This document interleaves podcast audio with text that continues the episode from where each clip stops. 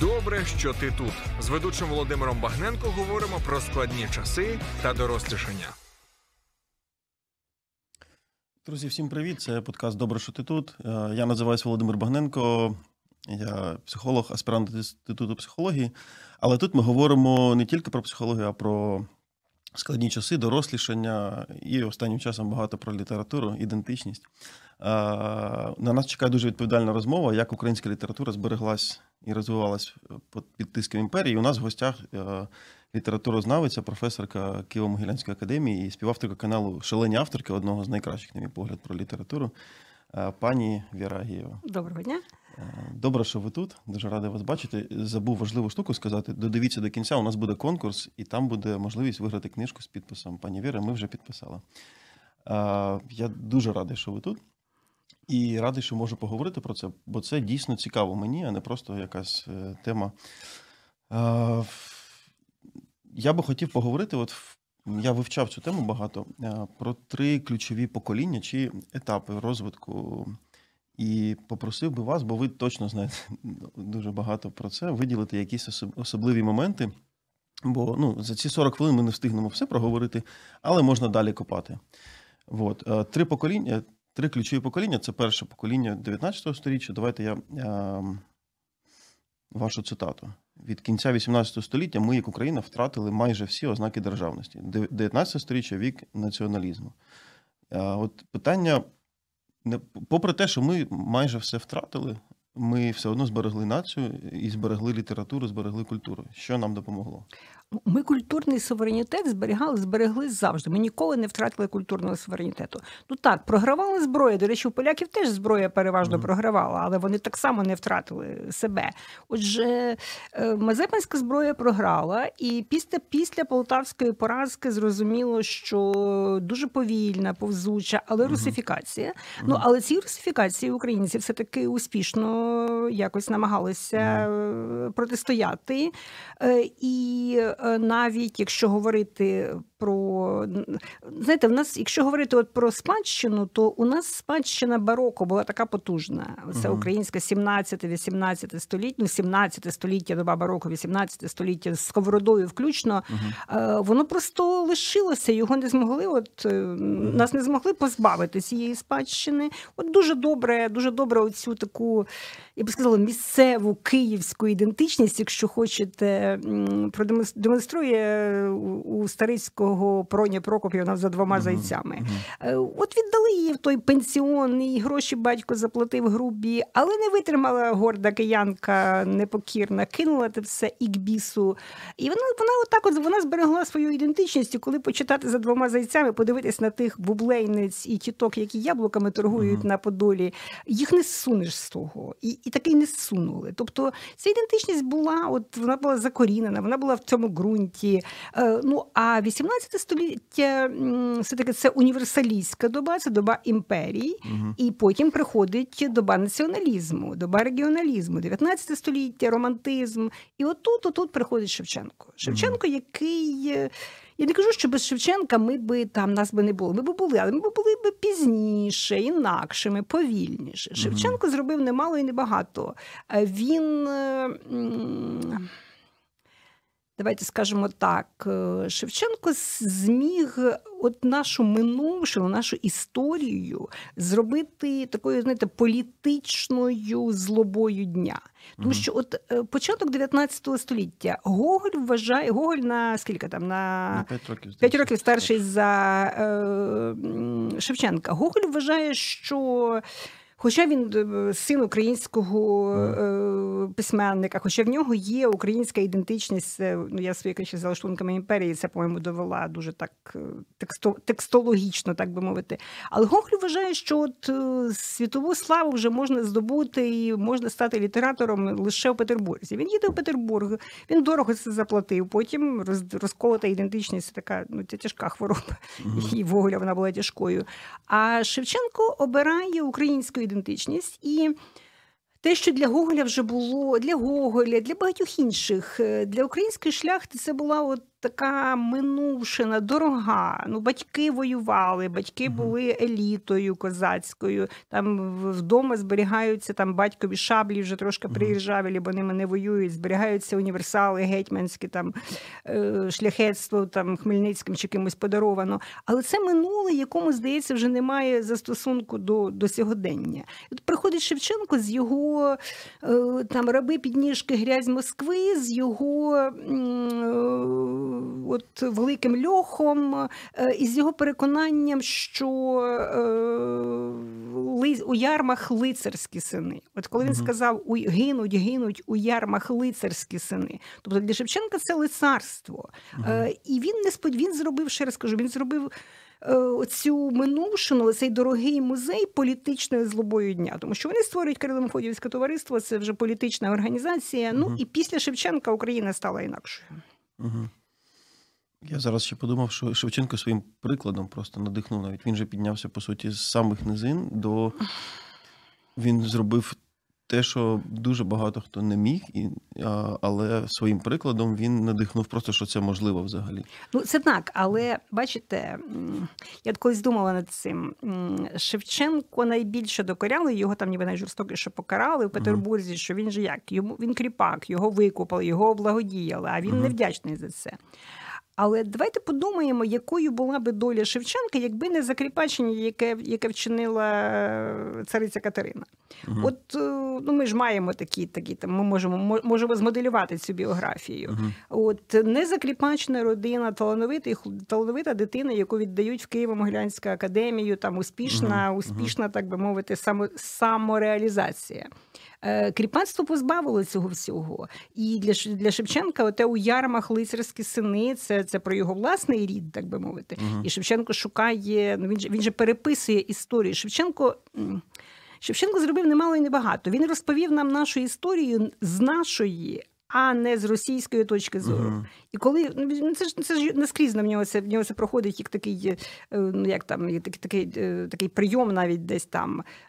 Він цитує «Гайдамаки, розбойники». Це російська оцінка. І у відповідь його це горде: «Брешеш, людоморе, за святою правду волю розбійник не встане». Тобто він шукає оцього шляхетства, оцього лицарства, і він його знаходить в нашій історії. І вже після Шевченка, ну і потім вже, ну а Пантелеймон Куліш з його першим українським історичним романом, знов таки, ну хто вже в нас лицар, як не Шрам, один з головних героїв Чорної Ради Кулішевої, з його лицар з хрестом і шаблею при боці, з хрестом у руках і шаблею при боці. Отут повертається українська гідність. Ну, гідність – це базова потреба людини.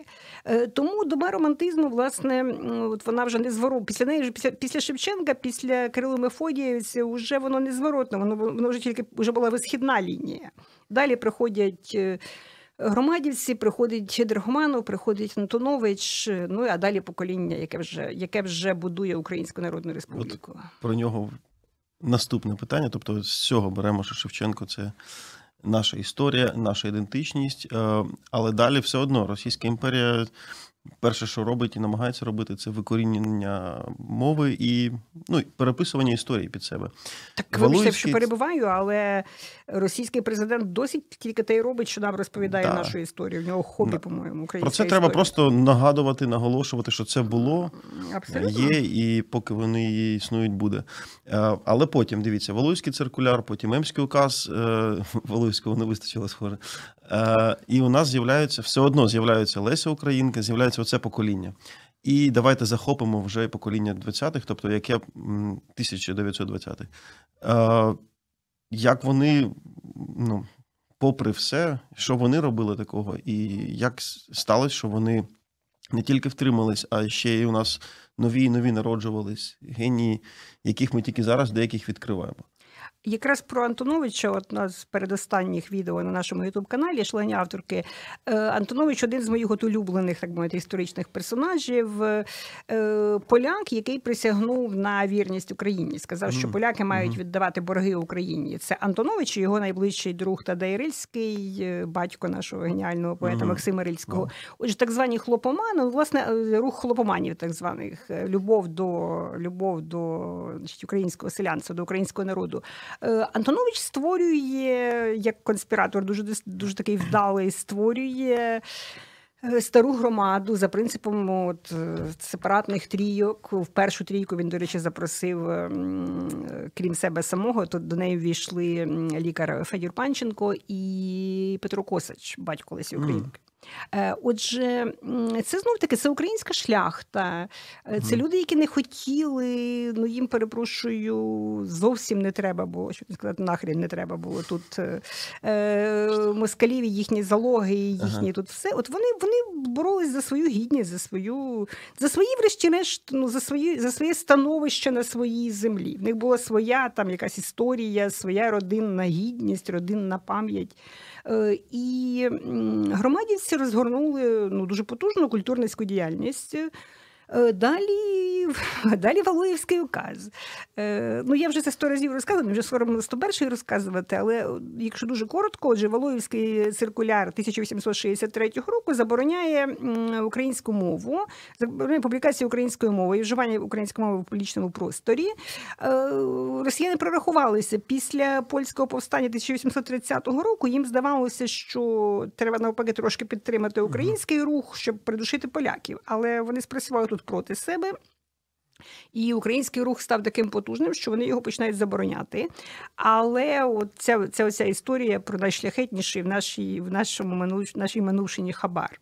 Отже, стара громада розв'язала проблему з Валуєвським циркуляром, ну, таким найпитомішим для Російської імперії способом. Це ж заможні люди, вони зібрали гроші, дали хабаря нікому іншому, як головному цензору Російської імперії у Петербурзі. І вони налагодили видавничу базу в Галичині, в Австро-Угорській імперії. Тут нам повезло, бо в Австро-Угорській імперії набагато м'якший, набагато ліберальніший режим. Отже, там десь в Бродах був такий канал, не один, я знаю з листування Лесі Українки про Бродівський канал, через де нелегально перевозили книжки, рукописи.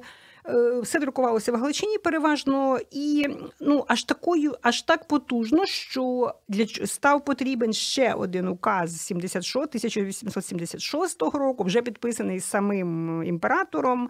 Там головне було заборонено переклади українською мовою. Бо як це ці нікчеми сміють Шекспіра перекладати. Шекспір писав мало не по-русски, і нема чого, значить, його калічити. Отже, якраз в цьому середовищі громада ж була не лише в Києві, в Одесі була дуже потужна громада, до речі, в Харкові. Отже, якраз в цьому громадівському русі і сформувалося це покоління громадівських дітей, як їх називають. Хто дожив до 17-го року, вони пішли всі творити свою державу, творити Українську Народну Республіку. От в Центральній Раді була. Леся Українка не дожила до 17-го року, але... Її найближча подруга, там, скажімо, Людмила Старицька, член Центральної Ради, одна з організаторок Центральної Ради, один з очільників старої громади Володимир Науменко, який певний час очолював Центральну Раду. Тобто це от якраз це покоління будувало свою державу.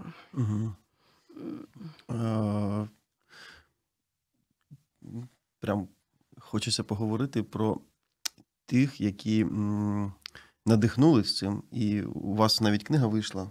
Так, я обережно намагався до неї підвести, але не дуже обережно вийшло. Я її пораджу. Називається «Марсіани на Хрещатику». Це наукова фантастика про марсіан з червоної планети. Я, до речі, коли вперше побачив, то не зрозумів. Ідея про літературний Київ 20-х і київську богему. От можете трошки про неї розказати? Давайте така затравка на книгу, але в цілому книга дуже цікава. Раджу. Можна гуляти Києвом, читаючи цю книгу. Так, ну гуляти адресами можна з цією книжкою в руках, тому що там є, крім того, QR-коди, які адреси конкретні вказують в телефоні. Це книжка про літературний Київ початку ХХ століття, тобто минулого нашого століття. Річ у тім, що Хоча Українська Народна Республіка програла збройну, Петлюрівська зброя програла. Це от ми зараз над цим мусимо думати, що якби ми тоді, всі пішли, якби під крути пішло більше киян, то, можливо, історія повернулась би інакше, і не було би 33-го року. Якщо ми програємо зараз, знову буде те, що було в 20 столітті. Тобто ми мусимо зараз головне відбитися. Отже, хоча петлюрівська зброя програла, більшовицький режим утвердився, але він утвердився дуже хитко. Його не приймали, далі його не приймала еліта, далі селянське повстання проти колективізації, це ж просто стрясало, це ж багатомільйонний такий рух, який стрясав Україною. Тобто культурний суверенітет тоді вдалося зберегти. Уряд та столицю перенесли в Харків, тому що тут в Києві земля горіла під ногами. Але в Харкові вони отримали не розквіт російської культури пролетарської, як вони очікували. В Харкові ми отримали національне відродження Хвильового. Отже, харківський уряд, який очолює боротьбисти. Боротьбисти – це ліві українські есери, члени Центральної Ради, якої вже немає. І вони фінансують розвиток культури.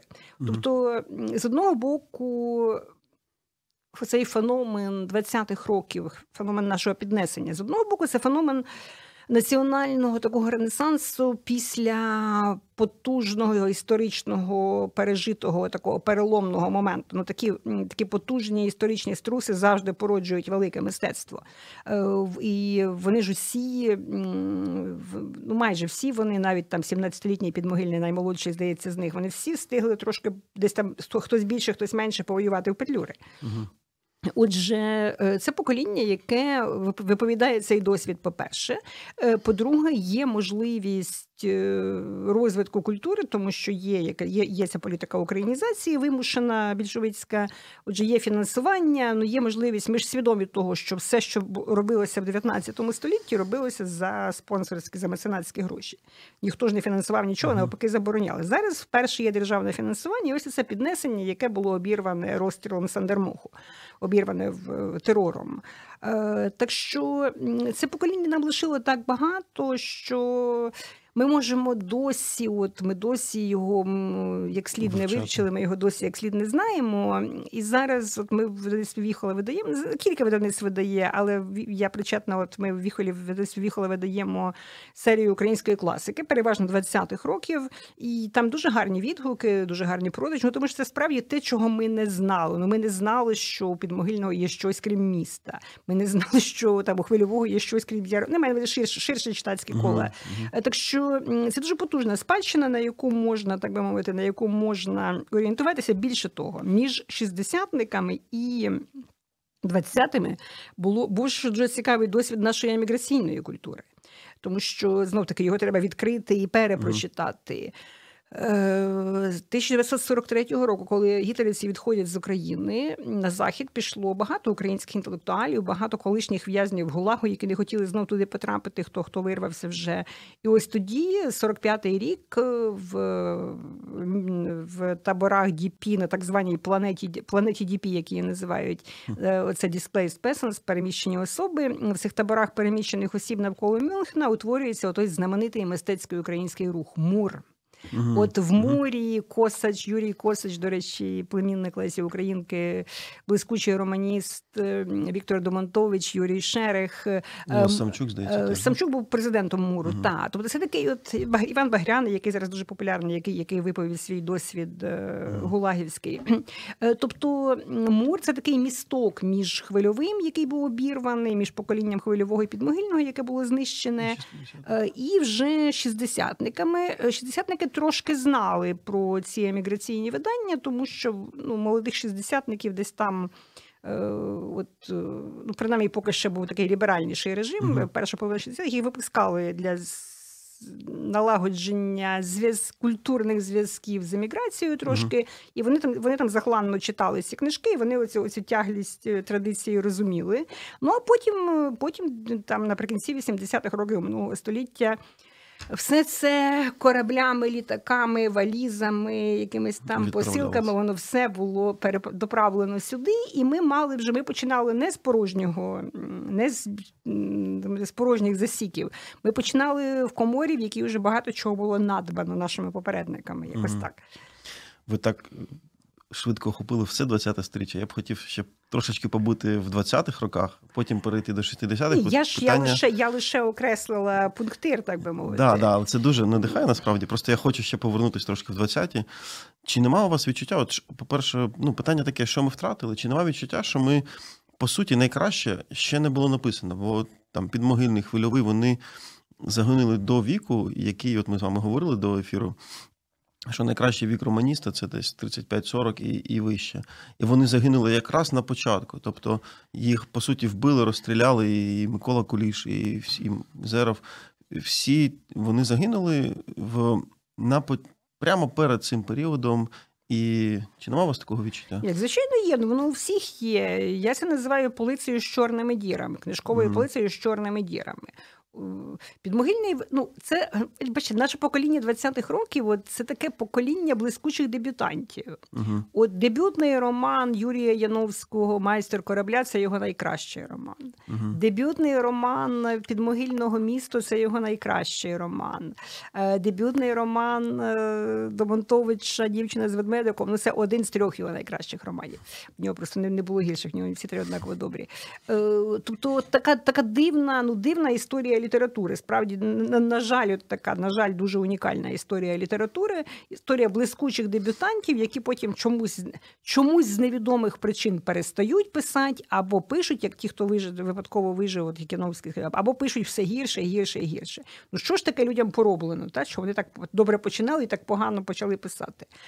Ну тому що приходить радянська доба, приходить, ну не можна написати роман, коли його головним читачем є цензор. Для цензорів добрих романів не пишуть. Тому так, тому особливо, з одного боку, цей досвід 20-х років і те, що вони встигли сказати. Поети багато встигли, поети раніше починають, тому у нас блискуча ця поезія 20-х років. Для мене київські неокласики – це така от візитівка Києва, якщо хочете, тодішнього. Я розумію, що поезію люблять менше, ніж романи, ну, вона для вужчого кола, але київські неокласики, оте п'ятірне гроно поетів, так зване, це момент, коли от наша література стала такою, подолала цей комплекс домашньовжитковості, подолала оцей такий регіоналістський комплекс. От неокласики – це зрілість нашої культури, яка справді вже може бути от якомусь, ну, рівно представленою в дуже широкому європейському контексті. Тому про неокласиків треба знімати фільми, треба писати книжки. Рильський, Зеров, Домонтович – це те найкраще, що ми маємо. Я прям дуже надихаюсь. Я слухав, коли ваш ефір про «Марсіани на Хрещатику», якраз там ви теж про це говорили. Я прямо уявляю цей фільм, наприклад, біографічний фільм про Рильського. І... Ну, слухайте, ну, от, наприклад, я вже багато таких сценаріїв креслила. Максим Рильський. Це... старовинний, там десь, значить, один з Рильських був, Тадеуш Рильський був в добу Хмельницького там київським писарем, міським, це дуже висока посада була. Потім ми знаємо, як там під час гайдамацького повстання в Умані там гайдамаки піймали. От зараз повернусь до гайдамаків. Отже, правобережний шляхетський український рід, який, як багато таких родин, спольщується, вони приймають католицтво, вони спольщуються, бо це правобережжя, це частина України, яка дуже довго була в складі Польщі. І ось оця історія навернення Рильських, так само, як я про Антоновича казала, історія навернення Рильських в українство, повернення, вірніше, в українство. Отже, 1768 рік. Охоплена пожежею гайдамацького повстання Умань. Це дослівно те, що гонта в Умані в гайдамаках Шевченка. І ось гайдамаки піймали 14-літнього учня Уманського базилянського колегіуму Ромуальда Рильського, ще там католиків наловили і присудили всіх до страти. Але це ж нам казали тільки, що гайдамаки розбійники. Ні, там був суд, і їх присудили до страти, але сотник дозволив останнє бажання. І от ця дитина, цей Ромуальд Рильський, 14-літній, попросив як останнє бажання заспівати. Спочатку він заспівав Тедеум, католицький гімн, а потім у нього ж няня була українка, зрозуміло, бо тут всі селяни українці були. А потім він почав співати псалом «Пречиста діво, мати Руського краю», і так розчули в сотника, що сотник відпустив не лише Ромуальда, але й всіх неповнолітніх католиків. І от тоді предок нашого поета поклявся, що він буде служити не Польщі, а Україні, бо це українська земля. Далі Розіслав Рильський повертається до, знову полонізується, а Тадей Рильський, батько Максима Рильського, знаменитий вірш «Я син того Тадея». Тадей Рильський, найближчий друг Володимира Антоновича, громадівець, хлопоман. Отак це все відбувалося. Якщо нас дивляться режисери, актори, і вам впливають якось на можливість створення такого фільму? Це було прекрасно. Абсолютно. Нам треба серіал робити та багато чого, а просто піти в музей Рильського, дещо збережено все-таки. Музей Рильського в Голосієві. Куди варто піти? Музей Рильського в Голосієві. Це от локація, де можна знімати дуже багато чого. Там вже речі збереглися. Є ще й садиба в Романівці. А якщо говорити про музей Лесі Українки, Старицького, Бажана. Лисенка, Бажана це окремий, так би мовити, це на Терещенківській, а оця на нинішній Мар'їнсько-Благовіщенській, оці поруч, вони жили поруч, Косичі, ви так селилися, Косичі, Старицькі, Лисенки, то там можна будь-що, там автентичні речі зберіглися. У мене таке враження, що, я майже певна в цьому, що в музеї Лесі Українки паркет не переселяли з тих часів, як вона по ньому ходила. Так що там справді багато чого можна. І є ж дуже багато спогадів, є 4 томи листів Лесі Українки. Тобто у нас є про що. Просто наше кіно ніяк до цього не допевниться. Не наблизиться. Я думаю, пропоную перейти до наступного періоду, щоб встигнути просто, бо так хочеться багато все обговорити, про шістдесятників. Але я би вас попросив, по суті, ви дуже дотичні до цього періоду, ви взагалі жили в цей період. Не аж так, в 60 днів. Не пам'ятаю, 60-х не пам'ятаю. Добре, ви були маленько, але ви точно жили, я ні. Ви трошки більше дотичні до цього, це точно. І от на ваш погляд, якими були шістдесятники, і що в них було такого, що вони змогли втримати? Я тут хочу радити книжки, до речі, є класна книжка «Бунт проти імперії», якраз про шістдесятників, її написав Радомир Мокрик. Короткі рецензії. Я б так сказала, шістдесятники, як тільки трошки, так було впродовж всієї нашої історії, як тільки хоч трошки попускали гайки авторитарного чи тоталітарного режиму, як Україна одразу намагалася підвестися з колін і себе ствердити. А коли вже останній генеральний секретар ЦК КПРС сильніше відпустив гайки, українці тут же вийшли з Союзу і його розвалили. Так що тут нічого дивного. Отже, після смерті Сталіна так звана Хрущовська відлига, 20-й з'їзд, його доповідь і засудження культу Сталіна. І це означало послаблення цензури.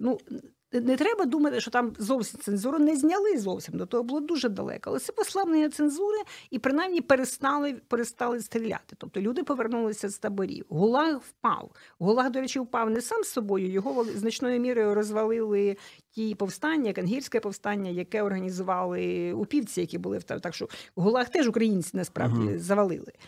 Отже, про ці повстання теж треба говорити, бо поки там були лише письменники, повстань не було. Але коли туди прийшли вишколені військові з Української повстанської армії, вони його і розвалили.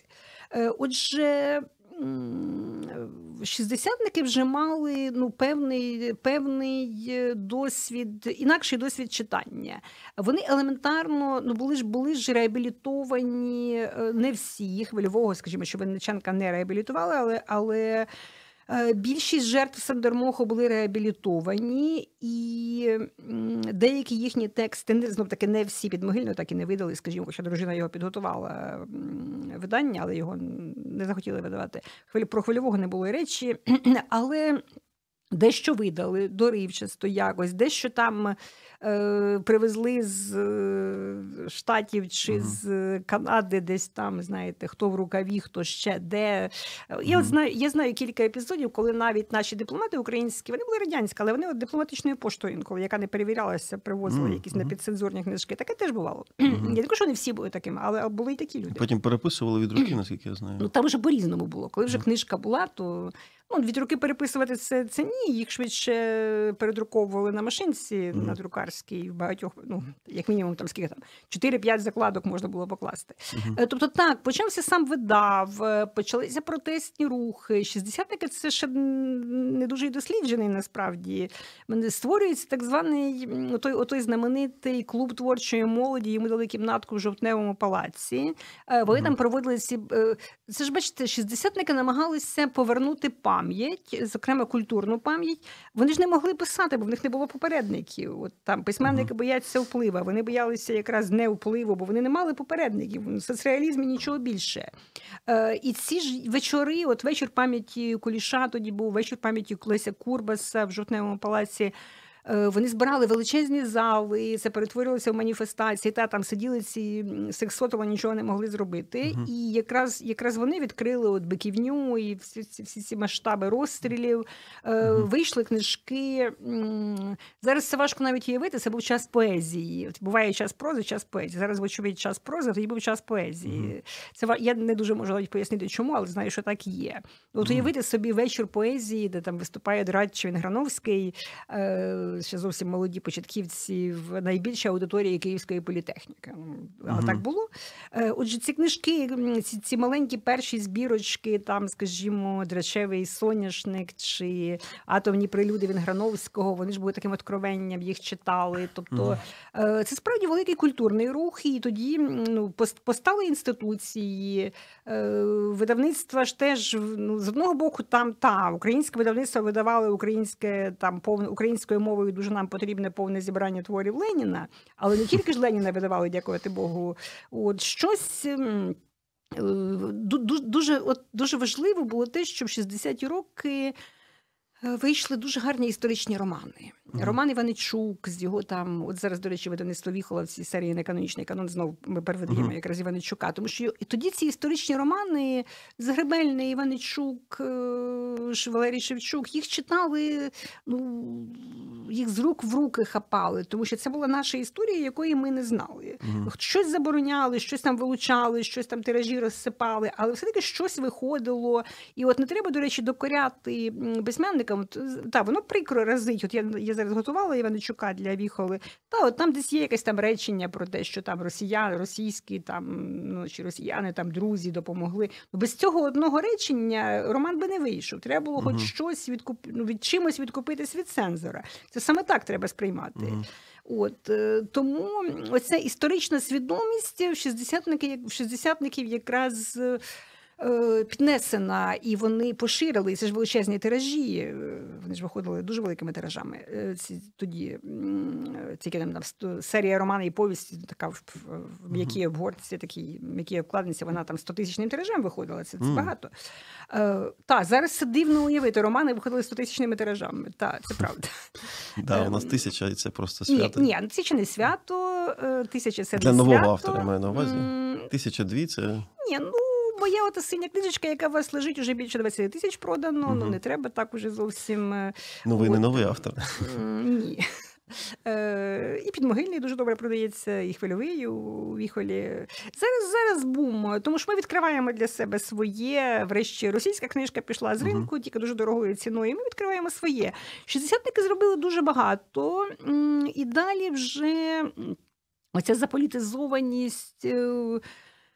Уже, може, навіть менше була потрібна, ну, власне, після погрому 72-го року, після арештів, після ув'язнення Василя Стуса, там уже ж і не було, протестні акції вже були просто неможливі, і тоді оцей підпільний кріт історії, як його називають, він тихше, ну, він там рив тихенько, але рив все одно. Виходили переклади, все-таки були зв'язки з... за кордоном, в 60-80-ті роки ми дуже багато чим завдячували Польщі, тому що українські інтелектуали, той самий Максим Рильський, той самий Микола Бажан, вони ж часто бували в Польщі на різних літературних заходах, вони привозили, всі читали польською мовою більш-менш, вони привозили книжки, привозили польські журнали, а поляки перекладали тоді дуже багато західних речей. От, скажімо, я люблю цю історію, знов-таки, 1964 рік. Це дуже цікавий рік в нашій історії. Отже, 1964 рік, 150 років з дня народження Шевченка. З одного боку, 9 березня день народження Шевченка, і там цих шанувальників в погонах біля пам'ятника стоїть колонами. Під цей ювілей нам спалили публічну бібліотеку. Отже, в травні 64-го року раптом в центрі великого міста, в центрі європейської столиці, кілька днів горить бібліотека, і її ніхто особливо не гасить. Так? Згорів дивним чином, згоріла саме Україніка, згоріло все наше середньовіччя, згоріли першодруки. І це лише це викликало лише більше озлоблення, тому що люди ж розуміли, що відбувається, і це теж тоді ж було багато все-таки закордонних гостей на ювілеї. Про це поширилося по всьому світу. Отже, оце спалення бібліотеки, про це треба говорити і волати. Який вже більш варварський злочин, так би мовити, цього режиму, ніж спалення центральної публічної бібліотеки в столиці. Далі там води не було, пожежних машин не було, так все склалося погано. Та? В той сам час на ювілей Шевченка в Київ приїхали інтелектуали рангу Жана-Поля Сартра. Сартр на тоді, він якраз 64-го року відмовився від Нобелівки, Сартр якраз на піку популярності. От Микола Бажан зміг, він був співголовою такої європейської асоціації письменницької, він зміг запросити Сартра сюди. І це, це теж прошу. І от я дуже люблю оцей ще момент. Якраз Бажан був головою ювілейного комітету Шевченківського, це його заслуга.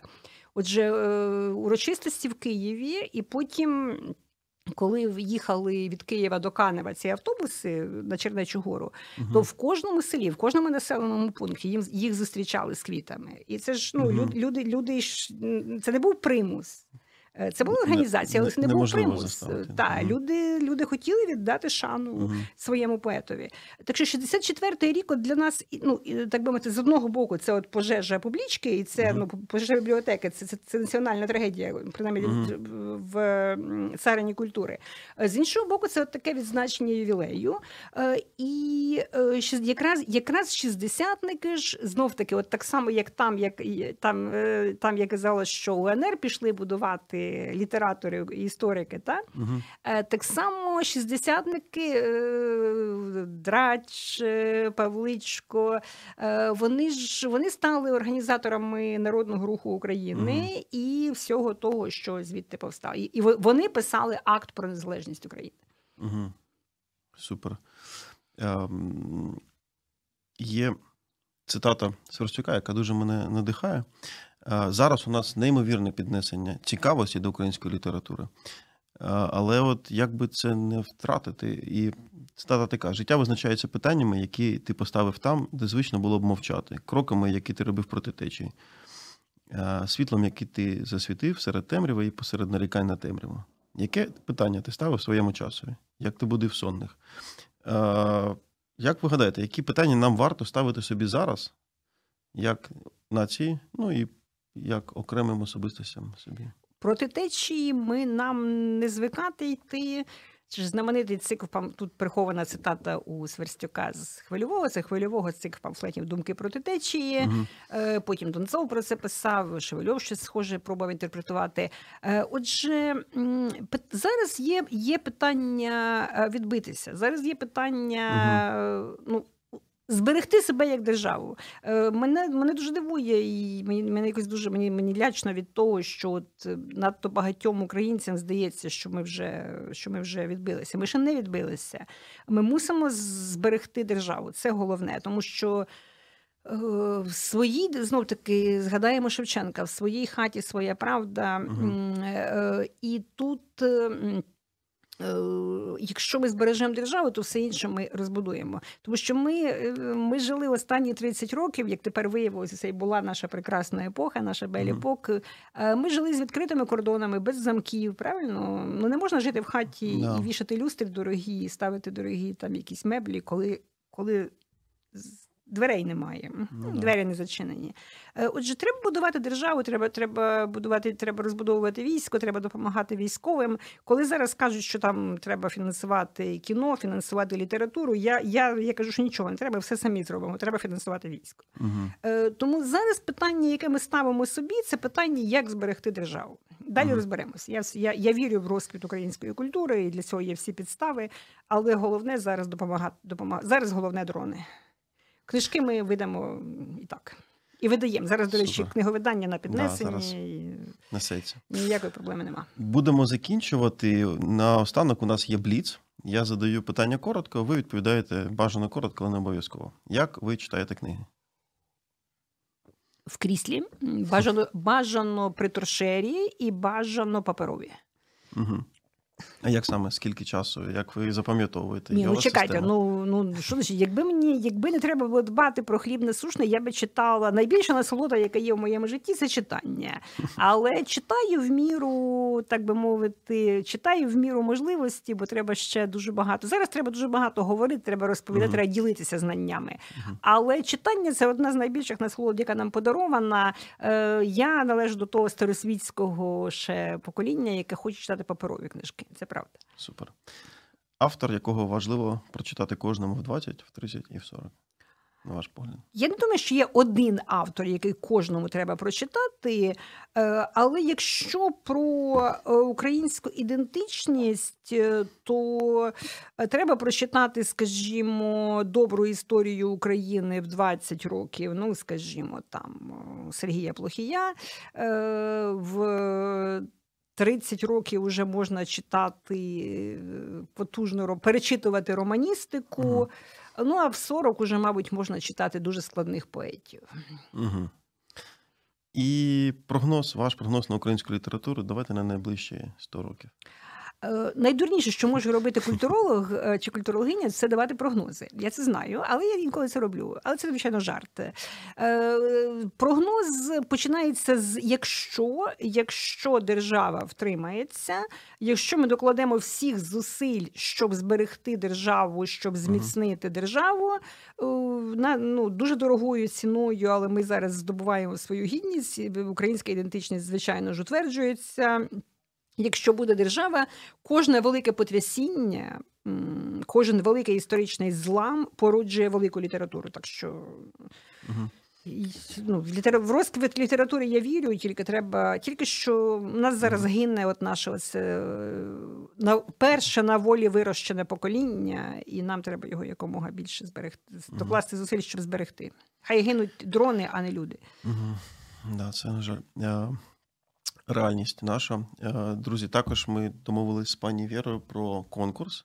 Значить, ви можете виграти книгу «За лаштунками імперії». Для цього треба підписатись на канал, написати в коментарях топ-3 романи, які вам подобаються і які особливо вплинули на українську літературу, на її розвиток, але які ви самі прочитали. Тобто, якщо ви знаєте, що, умовно, «Місто» – класний роман, але ви його не читали, то напишіть саме те, що ви пропагуєте.